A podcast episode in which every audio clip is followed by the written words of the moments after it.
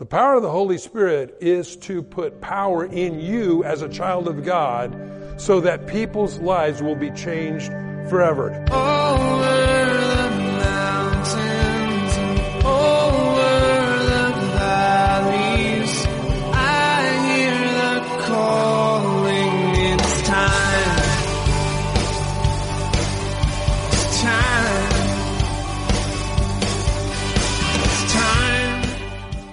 Welcome to It's Time, the daily Bible teaching program of Mike Kessler, pastor of the River Christian Fellowship in Twin Falls, Idaho. Today, we're going through his series called Close Encounters with Jesus. So, get ready to follow along in your Bible as we join Pastor Mike.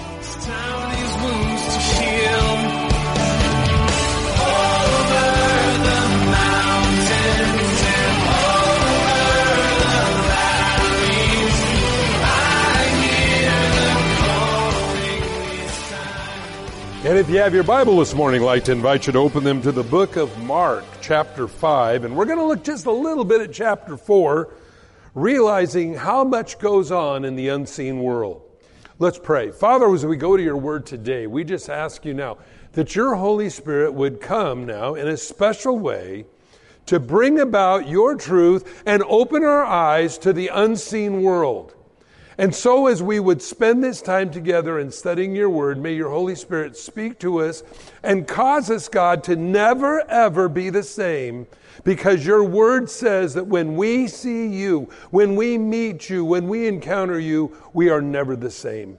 Father, as we study now together, may your Holy Spirit bless, touch every person listening in this room, across America, around the world on the internet. Father, in Jesus' name, amen. One of the things the Bible endeavors to do more than any other book on earth is to cause us to be aware of the spiritual reality that what you see is only a small portion of what's really happening. We remember the story, and most everybody that if you've been a Christian any length of time, you're probably very familiar with the storm on the Sea of Galilee that we find in the last few verses of Mark chapter 4. Now let's just read it together and we'll start at verse 36 and then we'll go into chapter 5 and find out why the reason this storm happened. It says, verse 36, Now when they had left the multitude, they took him along in the boat, and as he was, the other little boats were also with him.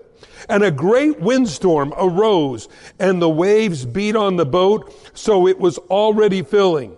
And he was and, but, but he was in the stern asleep on the pillows and he, and they woke him and said to him, teacher, do you not care that we are perishing? Then he arose, rebuked the wind and the sea, peace be still, and the wind ceased and there was a great calm. But when he said to them, why are you so fearful?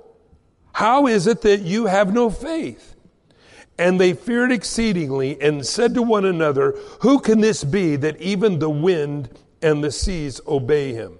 A couple of things here that I think are really astounding. The first one is Jesus, I believe, was totally exhausted from ministry. You don't fall asleep on a boat that's sinking. These guys were trained fishermen. They know they knew what a, Euroclydon was. It was where the winds come off the Mediterranean Sea, whipped up the Sea of Galilee, there inland a little bit, and the d- disciples realized that they're sinking. And so they woke Jesus up and said, Alas, Master, we perish. By the way, Jesus, we don't want to wake you from your sleep, but we're all dying here. And so they wake Jesus up, and Jesus gets up, rebukes the wind and the seas, sea of glass, and he says, Where's your faith? Now, a lot of times we look at this, and there's so many things that when we really realize in the Bible, everything is interrelated. In other words, you don't just take one thing, but really in Jesus, everything's related to us. Why is that? Because you are a spiritual being. You have been created by God. You're not a cosmic accident. You're not evolved sludge. You are divinely put on this earth for a purpose. Now, here's why that's important. Because what you see is only a percentage of what's really going on. When we just casually read this, we would say, hey, look at the storm on the Sea of Galilee. But when we get into chapter 5, we realize why. Let's look at this. And they came to the other side of the sea, to the country of the Gadarenes. And when he had come out of the boat, immediately there met him out of the tombs a man with an unclean spirit, who had been dwelling among the tombs, and no one could bind him, not even with chains, because he had often been bound with shackles and chains, and the chains had been pulled apart by him, and the shackles broken into pieces. Neither could anyone tame him. And always, night and day, he was in the mountains and in the tombs, crying out, cutting himself with stones. But when he saw Jesus from afar, he ran and worshiped him. Interesting part of this story here. You might say that Manigatera was the first cutter. You know, that's kind of a weird thing going on in the young people of America today is cutting themselves. Well, I think we can look here in the Bible and tell us right exactly where that was coming from. Remember this the devil is bent on self destruction.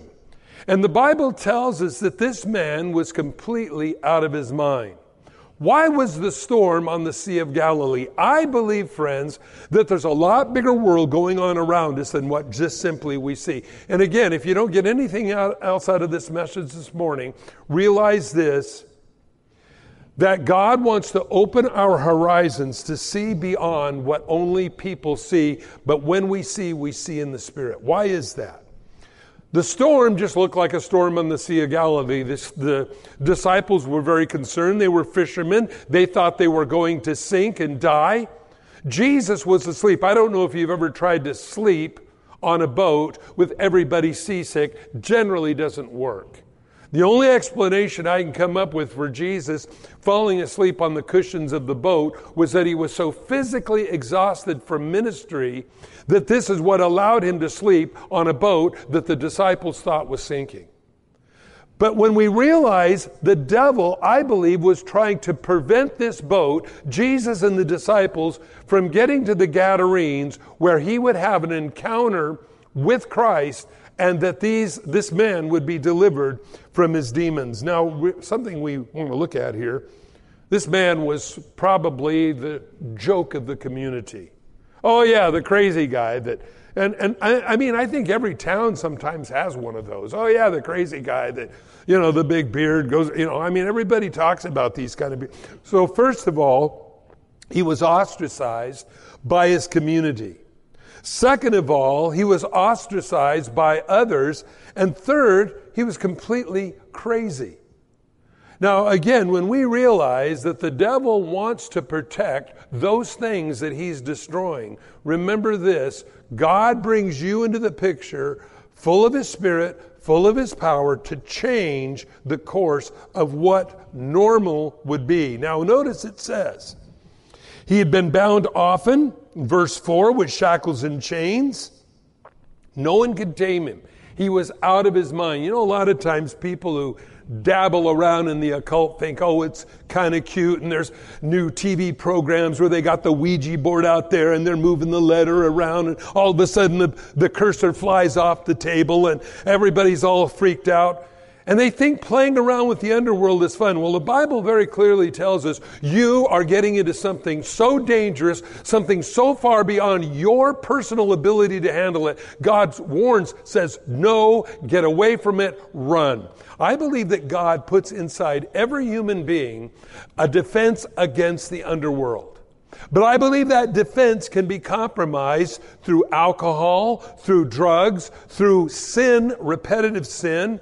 I believe it can be weakened by getting into the occult. We remember a man came to Jesus and he said, Jesus, my son is a lunatic. Oftentimes he throws himself into the water and into the fire. I asked your disciples to cast the demon out and they couldn't do it. What was interesting there is he said, My son is a lunatic. The word in the original Greek is the word moonstruck. Now, we know today that a lot of occultic practices are done under full moons. And evidently, maybe this uh, son of this father uh, was at some occultic thing. And we know that paganism was rampant in the Roman Empire. And so he may have went to some full moon extravaganza. And in the process of doing that, weakening himself to the defense against the underworld, he somehow allowed himself to be possessed. And just as that son was, throwing himself into the water and into the fire, he had a tendency towards suicide. Now, the second thing is, so does this man. The Bible tells us that he would go and he would cut himself with stones. He would live in the tombs. Now, we think oftentimes tombs in southern Idaho, we don't really have the idea of tombs, in that we bury people. But there they buried people too, but there's a lot of caves over there, and this guy made his home living in the cave, caves where the dead, decaying bodies were. Talk about somebody that had really lost control of his faculties. Friends, that's what the devil always does. That's how the devil works. He presents something as looking one way, but the reality of it is completely different than what the truth is. A lot like the American news media. Another topic. But the point is, is that the devil always has a way to make something evil look good. You ever notice how you watch the movies and the television programs, how they glamorize sin? Again, going back to some of these new programs where glamoring, uh, glamorizing the Ouija boards and the occult and all these things. And it all looks so good until the devil really gets a hold of somebody. And when he does, that person's never the same unless Jesus Christ comes into his life. The reason why? The devil hates human beings. He hates you. He hates me. Why is that? You know, he even hates people that aren't even born again. Isn't that amazing? Why is that? Because if you go back to the book of Genesis, the Bible says that you, me, we were created in the image of God. And I believe every time the devil looks at humankind, he goes, ugh, how can I destroy him? In fact, many people believe, and I've shared this many times, but many people believe that's what caused the whole revolt of Satan in the first place. Because the Bible says that God was going to create man a little lower than the angels. I don't think that bothered Lucifer or the host of heaven. But then the Bible says that those who chose to love him, having never seen God's grace, or maybe I should say God's, God's greatness, his, his majesty, the throne in heaven being worshiped of the angels, but a veiled lover, you might say, that we have chosen to serve God. We've chosen to be part of His plan and what He wants to do in our lives. The Bible then says He was going to elevate man above the angels. I don't know if maybe that uh, what caused the rebellion that we find in Isaiah chapter 14, where it says that Satan was, Lucifer was beautiful in all of his ways until pride entered his heart. What? Somebody's going to be better than me? Whatever it was, it must have been pretty substantial, but the Bible says that a third of the host of heaven went along with him, the third of the stars. Well, I believe that this demonic force that's in the world today is alive and well. It wasn't just in the time of Jesus, it's around today. You know, I think a lot of times we as Christians come in contact with people we don't understand why they act the way they do. Now remember, there's a bigger world around us than just what we see. Jesus said this. He said, Don't judge according to the appearance of anything, but when you judge, judge a righteous judgment. What is a righteous judgment? After the spiritual nature of the matter. In other words, it wasn't just the storm on the Sea of Galilee. I believe it was an attack of the underworld to keep Jesus and the disciples from getting to this man because I believe that Satan has a limited knowledge of what is about to happen. This is why I think some of the the fortune tellers have a little success because of the study of the humankind that he's had a chance of observing for 6,000 years. And as he looks at us, he knows what our patterns are. And he knows that Jesus was on his way to Gadara, and I believe he knew exactly what was going to happen. And so Satan tried to prevent it through a storm. Think about some things in your life where you have been prevented from doing what you know God wants you to do because He wants you to stop in your tracks. We remember that God sent Michael the archangel to fight against the prince of Persia, and we remember that he withstood him. There's always going to be something that's going to try to stop you from doing what God wants you to do. And sometimes they are very well meaning, very, uh, very uh, understandable issues. But we have to remember something else. God is greater than those things, and again, to see it through God's eyes rather than our own eyes. To see it through our own eyes, we would say, oh, what a nasty storm. But through God's eyes, this was an attempt, I believe, of the underworld to stop Jesus from doing and delivering this man. I don't believe there's anything the devil likes to do any greater than to destroy humankind and make a mockery of him. You look at some of the people that Satan has gotten a hold of. You sometimes see these TV interviews with mass murderers or whatever. I don't think there's anything the devil likes to do more than take a creation that God made, you and me, and make a total mockery of him. Well, this is what we find. This man was he was the laughing stock of the city, laughing stock of the area. He was insane, the Bible says. He couldn't be controlled. He was self destructful. He would cut himself with stones and supernatural strength. and he cried out with a loud voice and said, What do I have to do with you, Jesus, Son of the Most High God? I implore you by God that you do not torment me. For he said to him, Come out of him, man, unclean spirit. And he answered and said, What is your name?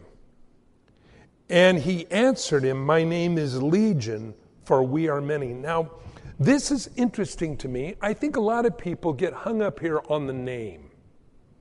Uh, a legion in Roman culture was 6,000 soldiers. Was this man possessed with 6,000 demons?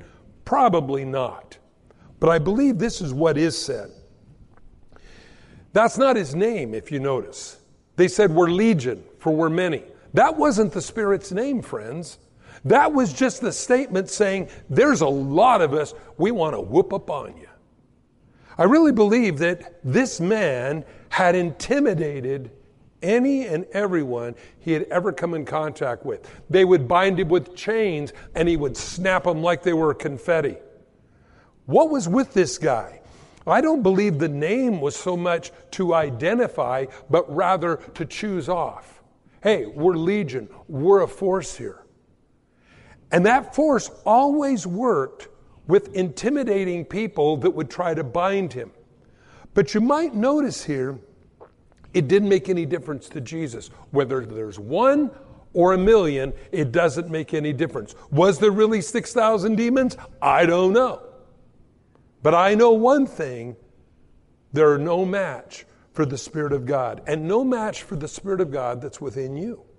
So we need to be aware of, first of all, who, who God is, second of all, our authority in Him. You have authority in Christ. If you're a born again believer today, there's a couple things. First of all, you have supernatural protection. I like that. Supernatural protection. God envelops us in His Spirit.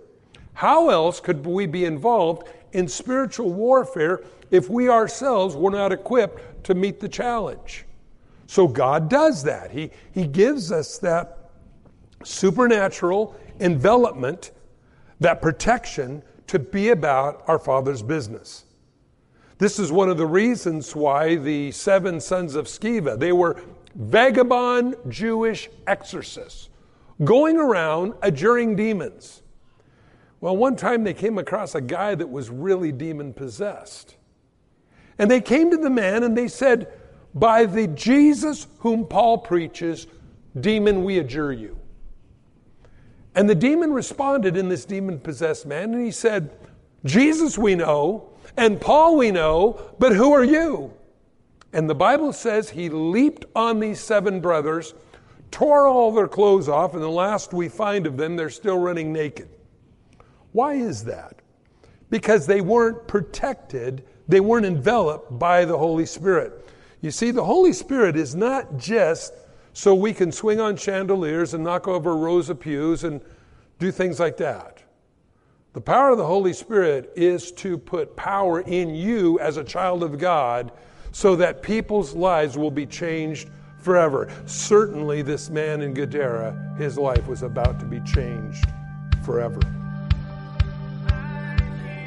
Thanks for joining us on It's Time as Pastor Mike teaches verse by verse through the Bible.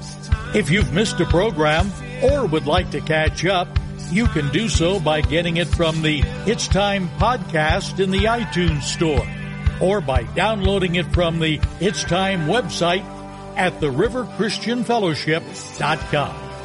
On behalf of Pastor Mike and the rest of us here at the River Christian Fellowship, thanks for listening and tune in next time for It's Time.